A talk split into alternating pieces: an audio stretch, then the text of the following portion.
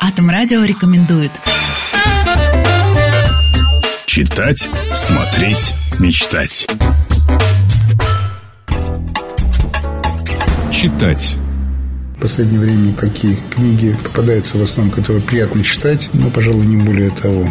Из э, книг, которые произвели на меня впечатление, последнее, что я могу назвать, это Йозеф Хеллер «Видит Бог». Книга эта построена на том, что царь Давид, израильский, иудейский царь, лежит на смертном одре и вспоминает свою жизнь. Все, что он вспоминает, описано очень близко к тому, что изложено в Библии, но при этом это описывается языком живого человека с определенными такими, такими фразеологизмами, с очень хорошим чувством юмора она написана, при этом книжка серьезная.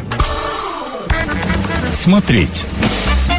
Я, честно говоря, к кино отношусь довольно прохладно. Я считаю, что кино все-таки это действительно полезно, что, учитывая культурное состояние нашего народа, важнейшим из искусств для нас является кино и цирк. Не считаю это серьезным искусством. В общем, никогда большого эстетического удовольствия, за редким исключением, не получал. К сожалению, в основном хожу сейчас только с детьми в кино, и в основном это мультики. А вот так реально из того, что зацепило и то, что понравилось, то, что действительно можно отнести к высокому русскому кино. На мой взгляд, во всяком случае, небольшой специалист, как вы догадываетесь из моих комментариев в области кино. Я неожиданно для себя э, попал по каналу «Культура» на фильм, который 60-х годов, производства Чехословакии. Назывался он, по-моему, «Лавка на площади». Это фильм о начале фашизма как раз на территории либо Словакии или Чехии, точно не могу сказать. Очень такой фильм, он одновременно и простой, и очень внутренне сложный мне показался. И он произвел на меня очень такое сильное впечатление.